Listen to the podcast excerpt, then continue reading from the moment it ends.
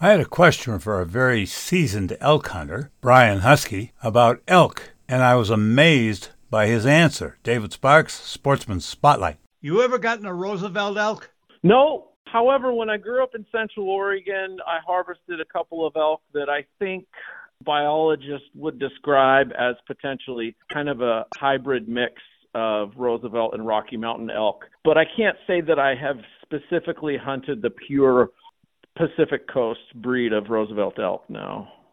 The interesting thing about that is, is that I have a friend who runs an outfitting service, and he lives in Oregon. He, he almost exclusively deals with Roosevelt. Says they are west of the I-5, between the I-5 and the coast, in heavy forested areas, both in Washington State and in Oregon. Sure. Yep. I think that you could argue that there are Roosevelt also east of I 5 up into the Cascade Mountains, and they kind of trickle over. Of course, that line is going to wander on the boundary of which different species you have, but you bet, yeah. When you say you thought that you had a hybrid, they don't intermix. I think that they actually kind of might. I'm not a biologist and I can't say for certain, but I believe I'd heard that kind of discussed that uh, Rocky Mountain elk and Roosevelt elk will interbreed. Okay. I guess it's kind of like a donkey father and a horse mother coming up with a mule. Hope you enjoyed Sportsman Spotlight. I'm David Sparks.